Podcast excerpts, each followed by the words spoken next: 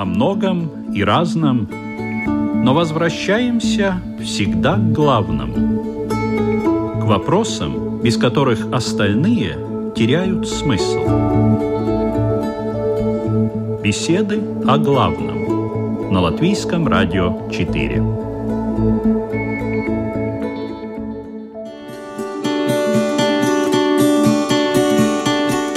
Здравствуйте, уважаемые радиослушатели! В эфире программа «Беседы о главном» и я, ее ведущая Людмила Вавинска. Не знаю, замечаете ли вы это или нет, но нас всю жизнь сопровождают цифры. При рождении ребенка записывают дату, его рост и вес, ваш дом, квартира, где вы живете, школа и класс, куда ходите, аудитория в ВУЗе, диплом, затем рабочий кабинет – свидетельство о браке, машина, на которой ездите, все имеет цифровое обозначение. Мы считаем наш возраст, количество продуктов, которые надо купить, километры, которые надо проехать.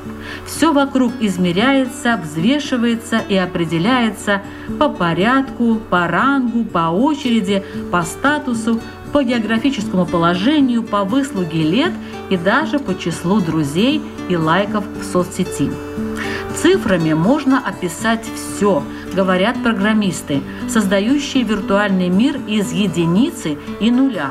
Ну, представляете, всего единица и ноль, а уже целый мир, что кажется фантастикой для людей, не сведущих в компьютерных науках. Но можно ли ими описать духовное начало человека? Как к цифрам относится религия? Существует ли особая гармония цифр – и есть ли число Бога, в конце концов. Эту полуфилософскую, но не лишенную практического основания тему мы сегодня и рассмотрим в программе «Беседы о главном». Цифры, их значение и смысл в познании мира – об этом мы будем говорить с раввином Рижской синагоги Ильёху Грумером. Добрый день, Ильёху. Добрый день и буддистом, руководителем Центра медитации Вихара Игорем Домниным. Добрый день. Добрый день.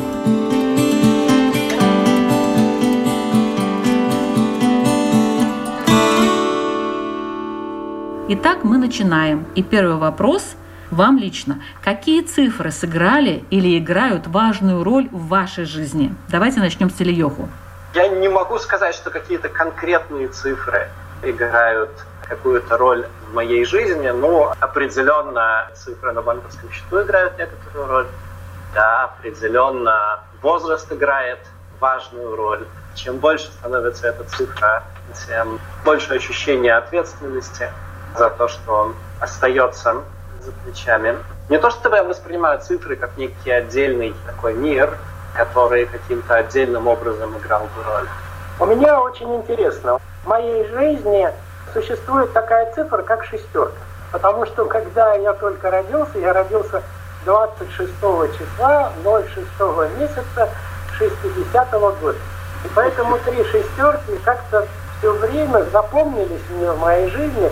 И интуитивно происходит такая вещь, что я всегда обращаю внимание именно почему-то на шестерку. Это, конечно, не относится к тому, что я не замечал, что то, что шестерка это лучше или хуже, или что-то еще, но просто по жизни я как-то вот э, обращаю внимание на эту цифру. Все ли можно посчитать? Вообще Вселенная, она устроена математически? Буддизм говорит, что наша Вселенная или наша реальность зависит от нашего сознания. И поэтому какое у нас сознание, такая вокруг и Вселенная.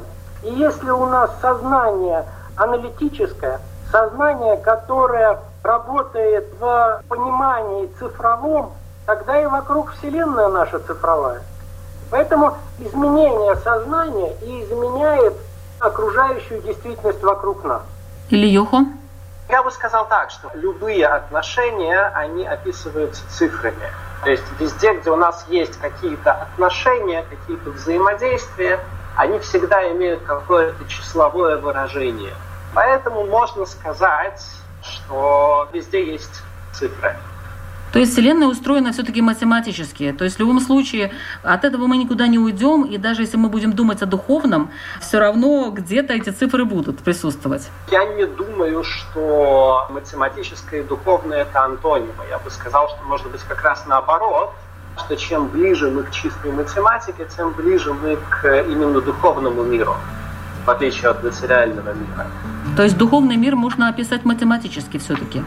Мне кажется, что да. Я не уверен, что математически да, это совсем такой правильный термин, но мне кажется, что чем более чистыми духовными категориями мы имеем дело, тем более четкие и конкретно выраженные там отношения и более простые в определенном смысле.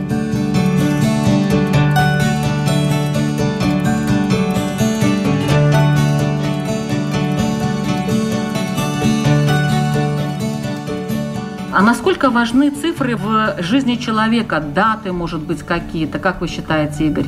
Я думаю, они настолько важны, насколько человек сам придает им важность. Потому что человек сам формирует свою реальность. Если человек считает, что ему очень важна цифра, допустим, четверка, то он создает свою жизнь, создает свою ситуацию, обращает внимание именно на эту цифру, четверку, и, соответственно, он все делает для того, чтобы эта четверка, допустим, привела его к счастью. А если он считает, что, допустим, двойка это несчастье, то тогда он пытается каким-то образом отрицать это число или каким-то образом воздействовать на ситуацию, и, конечно же, эта двойка приведет его к несчастью. Но это какие-то такие магические моменты, я смотрю. Ну, это собственная магия. Это мы сами формируем свою реальность. Мы можем сказать это магией, мы можем сказать это психологией, мы можем сказать это какой-нибудь квантовой, научной этой, влиянием каким-то. Но это реальность нашего сознания, потому что как мы воспринимаем сознание, сознанием э, реальность, так она для нас и существует. И здесь очень важно понимать, что наличие понимания человеком цифр – это вообще очень глубокая вещь. Мы очень часто не обращаем на это внимания. А представьте себе ситуацию, что вдруг какой-то конкретный человек, или вот вы поставьте себя на это место, что вы вдруг не умеете считать. Есть же племена сейчас, которые умеют считать только до 10. И все, дальше они не умеют считать. И как они воспринимают мир? Тогда это нельзя воспринять, допустим, галактику, нельзя воспринять Вселенную. Это можно воспринимать только очень простые, конкретные вещи, которые окружают тебя непосредственно. Абстрактного мышления в данном случае не может. Когда мы начинаем понимать цифры, мы начинаем приводить наше восприятие Вселенной в абстрактный смысл. И получается так, что понимание числа и создание числа, число же создаем мы, числа 2 в природе не существует. Оно существует только в нашей голове. И насколько мы понимаем это число, то настолько мы формируем наше окружение. Но мы можем и превзойти число. И тогда то, что называется духовным миром, это тогда, когда мы превосходим в своем сознании численное восприятие. И тогда мы воспринимаем любовь напрямую. Мы любовь не воспринимаем численно. Но это очень сложное тогда мышление, это высокий уровень мышления. А в буддизме есть какие-то даты, главные, вот переходные даты жизни человека? В буддизме нет такого, как вот конкретные переходные даты. Все. Единственное, что интересная такая дата говорит о том, что монахом можно стать только после 20 лет. Вот такая дата. Это в индуизме есть разделение очень четко четыре образа жизни человека. Сначала обучение детства, потом работа, потом владение и потом духовная жизнь. И это вот индуистская э, традиция, которая существует до сих пор с незапамятных времен, и она реально действует. Но к буддийскому учению это не относится. А в иудаизме как происходит? Во-первых, я соглашусь с Игорем, что очень многое в жизни человека зависит от его веры. Если он начинает верить то, что какие-то числа на него, на него влияют, точно так же, как если он начинает верить, что дни недели на него влияют, или цвета на него влияют, или черная кошка, переходящая через дорогу, на него влияет, то есть все шансы на то, что это действительно так будет. С другой стороны, мне кажется, что мы немножко по-разному понимаем, что такое числа. Ну, во-первых, мне кажется, что не то, что человек умеет считать, является причиной того, что, скажем, он живет в богатом мире, богатой вселенной. Скорее наоборот, то, что у него есть богатый опыт, это то, что заставляет его считать. Можно сказать, наверное, что это какие-то параллельные вещи, связанные между собой. То, что любовь находится над счетом, над математикой, мне кажется, здесь есть у нас какая-то терминологическая разница, потому что, опять же таки, любовь — это некоторые отношения двух сторон, двух людей, человека и Всевышнего. И там, где есть отношения, там всегда любые отношения — это некое соизмерение, relation. И они по определению, то есть определение отношений всегда они численные отношения.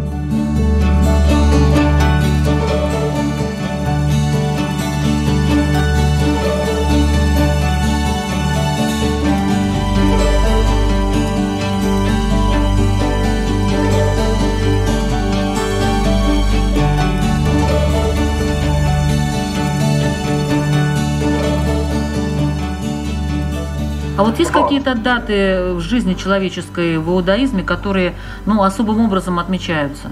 Разумеется, есть особые даты. Во-первых, есть такая важная дата, как совершеннолетие. У мальчиков это 13 лет, у девочек 12 лет. Называется бармитсва и бармитсва. Когда человек получает все права и все обязанности в рамках еврейского закона. Есть другие важные даты. Ну, например, в Талмуде говорится, что несмотря на то, что человек в 13 лет, мальчик в 15 лет, девочка в 12, становится совершеннолетним и, соответственно, ответственным за свои поступки перед судом, тем не менее, высший суд не наказывает человека, то есть суд небесный, не наказывает человека, пока он в полной мере, скажем, не понимает последствия своих поступков, что с точки зрения Талмуда происходит в 20 лет. То есть 20 лет человека Небесный суд может с него взыскать за его проступки. А в чем тогда смысл совершеннолетия? Соответственно, все, что человек может делать, он может, я не знаю, там, совершать финансовые операции, может жениться. Если он нанес кому-то ущерб, то он должен этот ущерб возместить, ну и так далее. Он становится взрослым с точки зрения закона. Но не с точки зрения Бога. Но не с точки зрения Бога. Кроме того, Мишне упоминаются всякие разные этапы человеческого развития, но это все, конечно, условно. Ну, вот есть, например, такая очень известная Мишна в трактате. А вот учение отцов, которое говорит, что в 5 лет человек учится читать, в 10 лет он начинает учиться Мишне, то есть закону, в 12 лет становится совершеннолетним, обязан соблюдать все заповеди, в 15 лет должен начинать учить Талмуд, рассуждать по законе, в 18 лет жениться, в 20 лет гоняться за пропитанием, зарабатывать себе на жизнь самостоятельно. В 30 лет он приходит к своей силе, в 40 лет к пониманию, в 50 лет может давать советы, в 60 лет приходит к старости, в смысле, к мудрости, в 70 лет к седине, 70 дней, то, что называется в Торе, в 80 лет мощи, в 90 лет беседе и в 100 лет как будто уже умер его совсем нет в мире. Так написано в Мишне. Но это такая жизненная мудрость. Не то, чтобы это была какой-то основой еврейского закона. Ну да, это жизненная мудрость. А вот какие, интересно, цифры все-таки могут влиять на человека? Какая цифра выделяется в иудаизме? Ну, я не могу сказать, что какая-то цифра выделяется. Просто каждая цифра является каким-то, скажем, видом влияния. Можно сказать, что это такой парадокс. Цифры различаются между собой качественно. Несмотря на то, что их разница, она вроде как количественная, тем не менее, на самом деле она качественная. Каждая следующая ступень качественно отличается от предыдущей.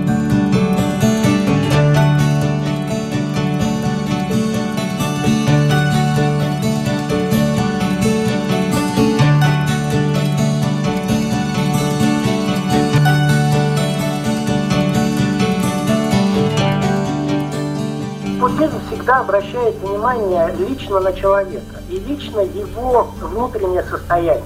И поэтому если мы рассмотрим, как человек развивает свое сознание, ну, от ребенка до взрослого, то получается, когда есть ребенок, ребенок живет чувствами, живет желаниями и инстинктами. То есть у него нет такого логического, аналитического мышления, нет причинно-следственной связи. По мере взросления происходит усложнение сознания, усложнение внешних обстоятельств, и это все взаимосвязано приводит к тому, что у человека появляется логическое мышление. И вот когда появляется логическое мышление, появляются цифры. Человек тогда начинает считать. Не просто считать раз, два, три палочки, нет.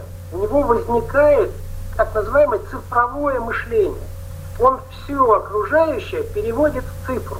И поэтому мы видим вокруг одни цифры. Мы воспринимаем даже вот, допустим, смотрите, мы говорим, что как нам сравнить цвет. Мы приходим в магазин и начинаем выбирать цвет для покраски стен. И мы же не можем сказать, вот мне вот этот вот темно-бордовый. Нет, мы все равно каждому цвету присваиваем цифры. И мы открываем каталог и по цифрам говорим, вот 0,25 цвет в таком-то каталоге. И тогда мы понимаем реальность. Но ведь цвет, он не является цифрой. Это совершенно другой уровень. И поэтому, когда мы начинаем говорить о более высоких состояниях, когда человек более высоко развивается, то он переходит к эмоциональным состояниям. И тогда у него появляются внутри эмоции. Эмоции – это не чувство, эмоции – это выше, это любовь, это безусловная любовь. Любовь не как желание что-то получить, а любовь как состояние. Это любящая доброта, это сострадания. Эти чувства, эти эмоции уже невозможно описать никакими цифрами. Они выходят за рамки цифр. И вот сравнение уже за рамками цифр – это гораздо более сложное восприятие реальности. И оно как раз более правильное восприятие. Потому что, смотрите, если даже мы возьмем цифры, то когда число 2 переходит в 3, мы не можем найти границу, а где вот этот момент, когда число 2 становится тройкой. Мы можем найти там 2, 9, 9, 9, 9, 9, бесконечное число. Но практически мы не можем перейти. Это еще древние греки своей философией придумали, что нет перехода от цифры к цифре. Поэтому мы говорим, что цифры – это исключительно абстрактные вещи, которые созданы нами, людьми. Нет в природе никаких цифр. И на определенном этапе созданы эти цифры. И поэтому мы своим сознанием гоняем вот эти цифровые законы к реальности. Мы же говорим, что мы открыли взаимодействие каких-то явлений путем вот этих математических формул.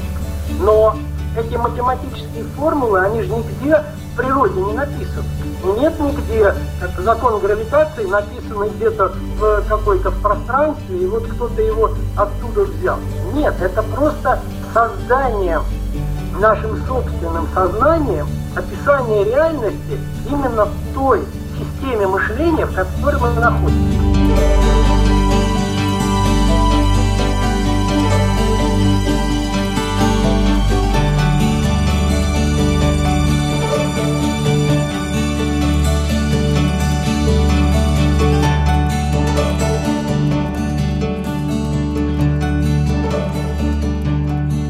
Во-первых, я бы сказал такую вещь, что действительно в природе, конечно, нет цифр, в том смысле, что в природе, в физическом мире как таковом, наверное, можно сказать, что нет отношений. То есть мир, он существует сам в себе, и никак сам с собой не соотносится. Все эти соотношения, разумеется, появляются только в сознании человека. Но при этом любые соотношения так или иначе описываются цифрами. Игорь, например, говорил о том, что темно-бордовый, например, не является цифрой. Я бы сказал, что это, наверное, не так. Мы знаем о том, что такое темно-бордовый, по той причине, что он каким-то образом отличается от других цветов. Но если бы весь мир он был темно-бордовым, то мы бы не знали о том, что существует такой цвет. Любое знание – это знание некой разницы, то есть некого соотношения. То есть темно-бордовый он как-то отличается от каких-то других цветов, ну, например, там зеленого, синего и так далее. И поскольку он от них отличается, он отличается как-то, ну, систематически, одинаково, системно. И эта система, она описывается цифрами. То есть мы не всегда можем эти цифры описать, точно так же, как мы не всегда можем осознать все, что с нами происходит. Но в итоге эти отношения, отношения цветов, тоже числовые. И если отношения, скажем, любви, абсолютно верно, что они безусловные, тем не менее, это не значит, что они не числовые. То есть, если бы они были не числовые, они не были бы отношениями. В определенном смысле абсолютная любовь – это действительно не отношения. Абсолютная любовь – это состояние, при котором разница между двумя объектами, она бесконечная. То есть два объекта находятся друг по отношению к другу в каком-то бесконечном отношении, то есть уже никаким образом не измеряемым, никак не ощущаемым. В определенном смысле любовь, можно сказать, что это чувство бесконечной отдаленности от объекта своей любви, поэтому, собственно говоря, это вот бесконечное желание к нему приблизиться. Как близко бы ты к нему не относился, это все равно слишком далеко, бесконечно далеко. В этом смысле можно сказать, что какие-то абсолютно духовные категории в какой-то момент становятся бесконечными. Как в Кабале, в скрытом учении, говорится, что в итоге все сводится к единству Всевышнего, то есть к тому, что человек понимает не то, что Бог один, а то, что кроме него вообще больше ничего нет. Никаких миров нет, никаких людей нет, никаких цветов нет. Есть только вот это бесконечное единство, бесконечная любовь. И в этом смысле это, да, выходит за рамки цифр, но не то чтобы это было какое-то, скажем, место, куда можно было бы попасть до тех пор, пока мы куда-то попадаем, мы находимся не там. Мы можем описать это цифрами, да? Если мы попадаем куда-то. Э, да, не существует других описаний, кроме описания цифр. То есть любые описания так или иначе в итоге числовые.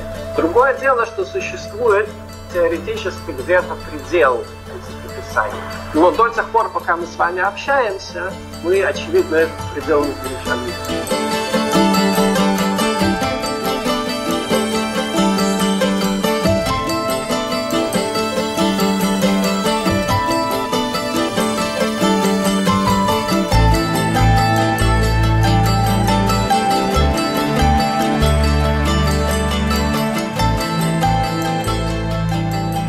Я хочу напомнить, что вы слушаете программу «Беседы о главном». Мы обсуждаем тему цифры, их значение и смысл в познании мира. В разговоре участвуют Равин Ильёху Крумер и буддист Игорь Домнин.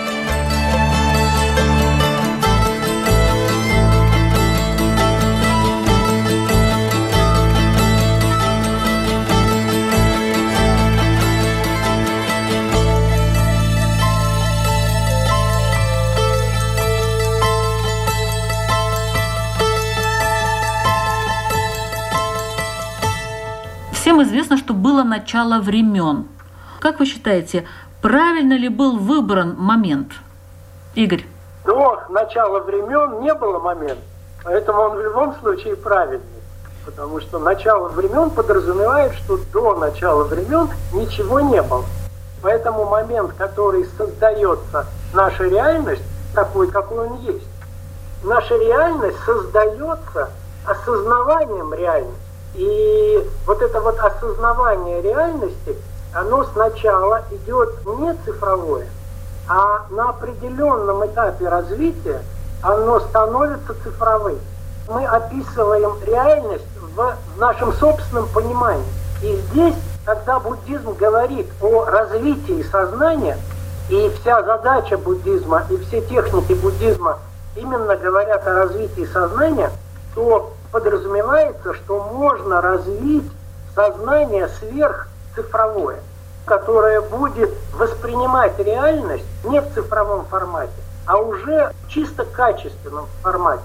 То сознание, которое может вне цифр сравнивать уже показатели э, реальности. Действительно, говорить о выборе совсем неверно. Другое дело, что в Торе мы говорим о вот этом вот самом начале времен еще и как некой точке в году, неком дне года. И в этом смысле можно говорить о выборе, в том смысле, что это начало времен было в какой-то момент года. Год начался с какого-то момента. По поводу этого есть спор в Талмуде. Мы привыкли к тому, что мы празднуем вот это вот начало времен, которое называется в еврейской традиции Роша Шана, начало года. Есть говорят еврейский Новый год, что не совсем правда. Начало года. Этот праздник осенью, в середине или конце сентября. Есть другое мнение. Талмуде упоминается, что начало мира, оно было весной, в месяце Нисан, то есть перед праздником Пейса. И Талмуд говорит, что на самом деле нет спора, и одно начало – это начало в мысли, другое начало – это начало в поступке. По каким-то определенным причинам мы идем за началом, которое было в мысли. То есть Роша Шана, еврейский Новый год, это начало, скажем, мысли о мире. То, что касается числового или нечислового восприятия мира, я бы сказал так, что ребенок, когда он рождается, он не знает ничего кроме себя, своих желаний и так далее. И его, собственно говоря, познание мира, оно начинается с того, что от этого бесконечного его единства откалывается какой-то объект, то есть в первую очередь это его мать. Или, как говорят в психологии, даже не вся мать целиком, а, например, только ее грудь, то, откуда он ест. И можно сказать, что в этот момент у ребенка появляется понимание того, что существует число 2. Можно сказать, что число 2 – это само по себе ощущение разницы. То есть в тот момент, когда человек ощущает что-то от чего-то отличается, можно сказать, что это и есть вот число 2. Соответственно, когда, Игорь, вы говорите о качественных взаимоотношениях, я думаю, что мы с вами как-то терминологически, видимо, не очень друг друга понимаем. Потому что, опять же таки, любые соотношения всегда числовые. Мне не очень понятно, что именно вас не устраивает в этом. Что именно вы называете числовыми отношениями?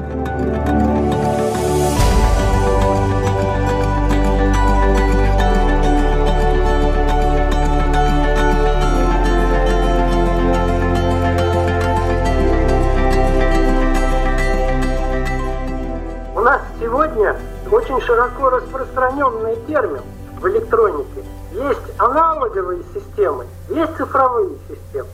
И это очень четкое различие. Что такое аналоговая система?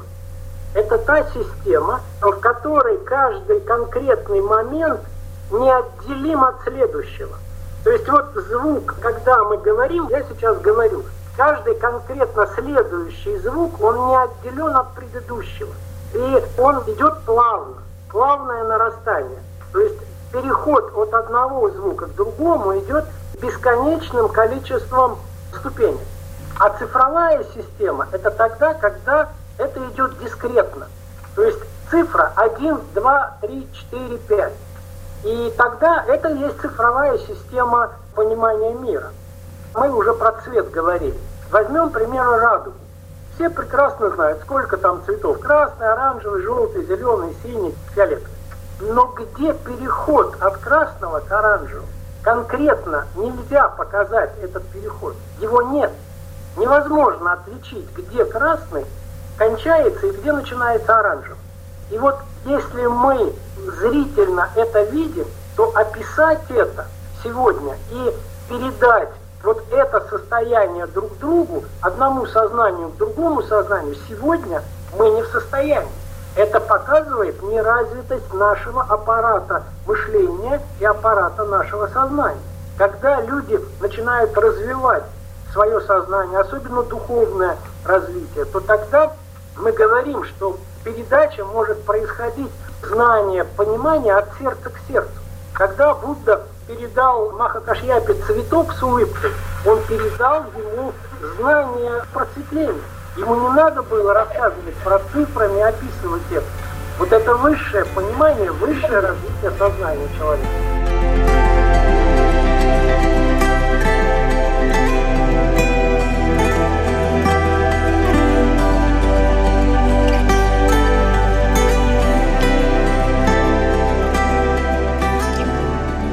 Перейдем, наверное, к таким э, простым, обыденным вопросам, которые волнуют не только философов, но и людей, живущих, трудящихся на этой земле, без особых знаний, может быть, но которые где-то нахватались какой-то информации по поводу цифр. Вот, например, известно число зверя. Я не хочу говорить, что оно во всех религиях известно, я этого не знаю, но, по крайней мере, в христианстве это число есть. Чем оно связано, мне сложно сказать. Почему обидели эту цифру, я тоже не могу понять, почему вот именно эта цифра в ее повторении так вот определяет именно число зверя. А число Бога, некоторые говорят, что его тоже можно вычислить. Как вы считаете, уважаемый Ильёху? Во-первых, в иудаизме действительно нет такого понятия, как число зверя. Нет такого понятия, как универсальное несчастливое число да, или неблагоприятное число. Соответственно, можно сказать, что любое число – это число Бога, в конце концов. В Торе, иврите, в еврейском языке, буквы, в принципе, они имеют числовое значение. И есть такая идея в еврейской традиции, что вся Тора на самом деле, то есть то, что мы ее видим как некий текст, имеющий какой-то смысл, сюжетный или юридический или какой-то другой, это некая тоже такая иллюзия. В основе своей вся Тойра – это имена Всевышнего. Такую идею вы можете найти в еврейской традиции. И, соответственно, все это цифры. То есть все цифры, можно сказать, так или иначе, они являются цифрами Бога. Ну, в определенном смысле, наверное, можно было бы сказать, что число Бога – это единица, потому что Всевышний, он единственный такой получается, может быть, не очень хороший каламбур, да, он единственный, кто по-настоящему один. В этом смысле можно сказать, что его число это единица. Все остальное, его есть, по крайней мере, два. А в буддизме есть какие-то числа, которые соответствуют определенным богам? В буддизме нет таких цифр, но я думаю, что из буддизма это вышло. Самое главное число – это число ноль. Потому что ноль как число, оно пришло с Индии, пришло именно под влиянием буддийской философии. Потому что ноль – это самое загадочное число. И в нуле существуют все числа. В буддизме есть такой термин «пустота», «пустотность». И в этой пустотности содержится все. То есть пустота не пуста, там внутри находится вообще все. Все числа находятся в ноле. Потому что если мы возьмем, допустим, цифру 5, то она есть. Минус 5 это тоже есть. А что такое 0? Если мы добавляем к любой цифре 0, то она абсолютно меняет свое значение. И поэтому вот 0 основа счета, основа цифр, самая сложная цифра, это, наверное, вот и есть цифра Бога.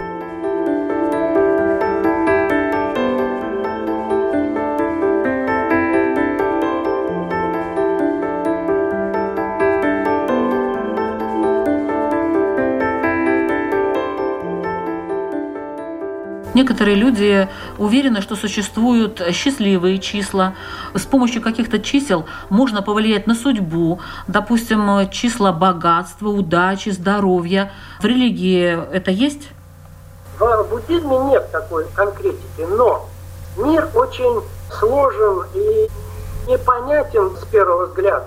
Поэтому если человек внимательно присматривается к миру, если для какого-то конкретного человека какие-то конкретные цифры являются счастливыми цифрами, ну, допустим, он сопоставил, что в какой-то конкретный момент у него вот с этими цифрами была удача, то он попробовал один раз, попробовал другой раз. И значит, это есть.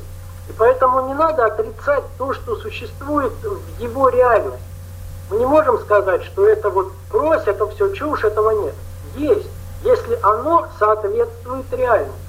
Если человек пошел, допустим, у него там цифры, он поставил три цифры и лотерейку купил и выиграл. Потом взял эти же цифры, еще раз поставил, пошел в магазин, купил какой-то продукт, ему там еще снова что-то выпало. Если это реально у человека есть, то к этому надо очень внимательно относиться и внимательно смотреть за этим. Но я думаю, что вот таких вот конкретных цифр для всех, наверное, все-таки не существует, потому что люди очень индивидуальные, индивидуальный характер, индивидуальная природа, рождение индивидуально. Поэтому надо просто очень внимательно относиться к своей жизни. И тогда и цифры будут счастливые, а может быть и несчастливые. Тогда и приметы будут счастливые и несчастливые. Но они будут только тогда, когда мы сами четко это заметим на своей жизни, а не где-то прочитаем в книжке.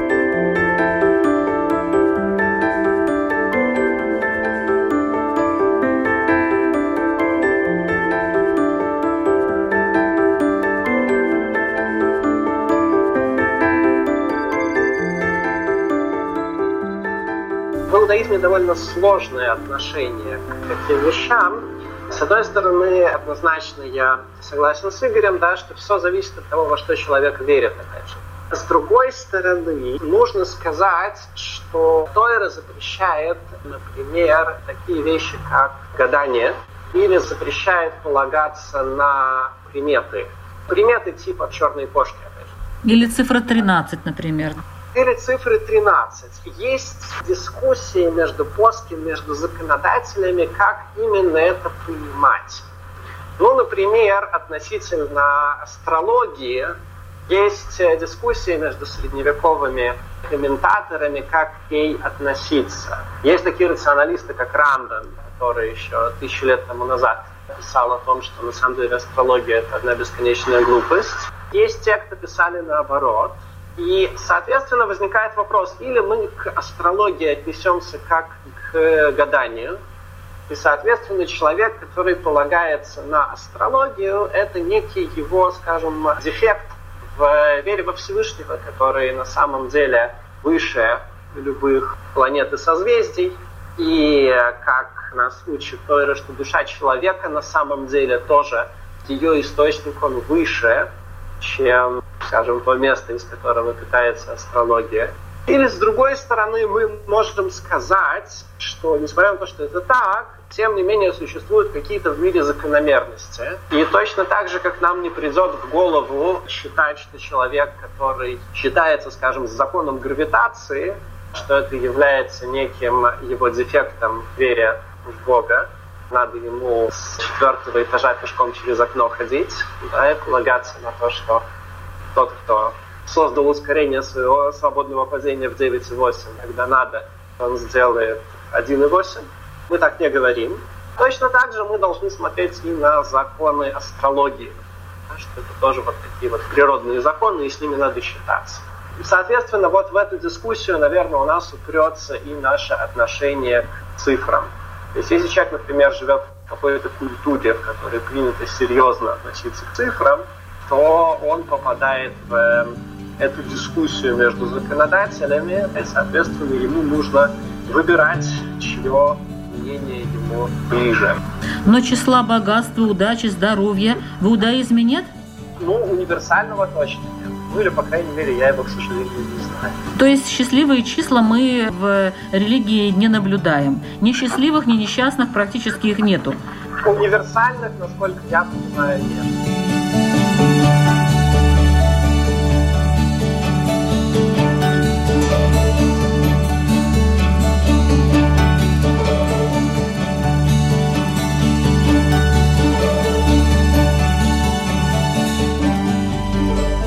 Еще хотел сказать про то, что восприятие все-таки наше, оно потихоньку-потихоньку развивается. И мы сегодня уже приближаемся к пониманию таких чисел, как, допустим, бесконечность. Мы начинаем примерно понимать какие-то такие абстрактные вещи в математике, как там, теории вероятности, теории квантовой механики. Это уже выходит вообще-то за рамки чисто числовых вещей там числа уже начинают пропадать. И поэтому, развиваясь человек, задача как раз человека выйти за рамки числовых вещей, выйти за рамки вот этой аналитики, жесткого счета, и тогда мы напрямую будем передавать друг другу свои мысли не при помощи количественных показателей, а напрямую. Мы, мы часто очень не понимаем друг друга именно потому, что мы не способны передать свои эмоции, мы не способны передать свои мысли, ощущения. Если мы начнем развиваться, будет развиваться наше сознание, развиваться именно в духовном плане, то мы начнем общаться друг с другом совершенно на другом уровне. И это не просто какие-то теоретические уже измышления, это практически то, с чем мы сталкиваемся каждый день. Если человек начинает понимать друг друга, духовно развитый человек, понимает других людей, он принимает других людей. И вот это и есть выход за рамки числового восприятия реальности. Ну, очевидно, что у нас с э, Игорем какая-то концептуальная разница в понимании вещей. И, наверное, нам нужно было бы какое-то отдельное, довольно серьезное время для того, чтобы ее просто даже обозначить. Наверное, не укладывающееся в рамки этой передачи. Но вы считаете, что цифры очень важны, в отличие от Игоря? Важны это не совсем правильное понимание. Я бы сказал, что мне не очень понятно, что такое выход за рамки цифр. Мне не очень понятно, о чем мы говорим, когда мы говорим о понимании бесконечности. По-моему, там, где начинается бесконечность, там заканчивается понимание. Мне не очень понятно, что такое передача эмоций или идей напрямую.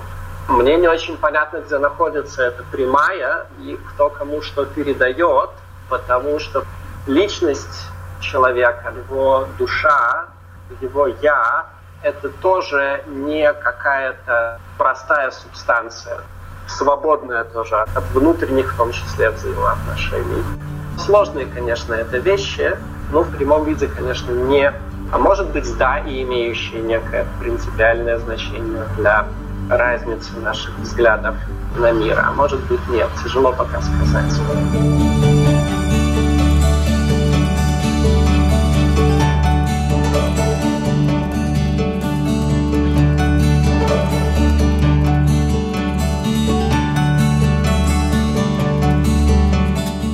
Заключение я попрошу наших участников задать свои вопросы радиослушателям, чтобы радиослушатели на досуге подумали над ними. Сегодня, конечно, тема у нас довольно сложная была. Столкнулись две точки зрения. Это нормально, я считаю.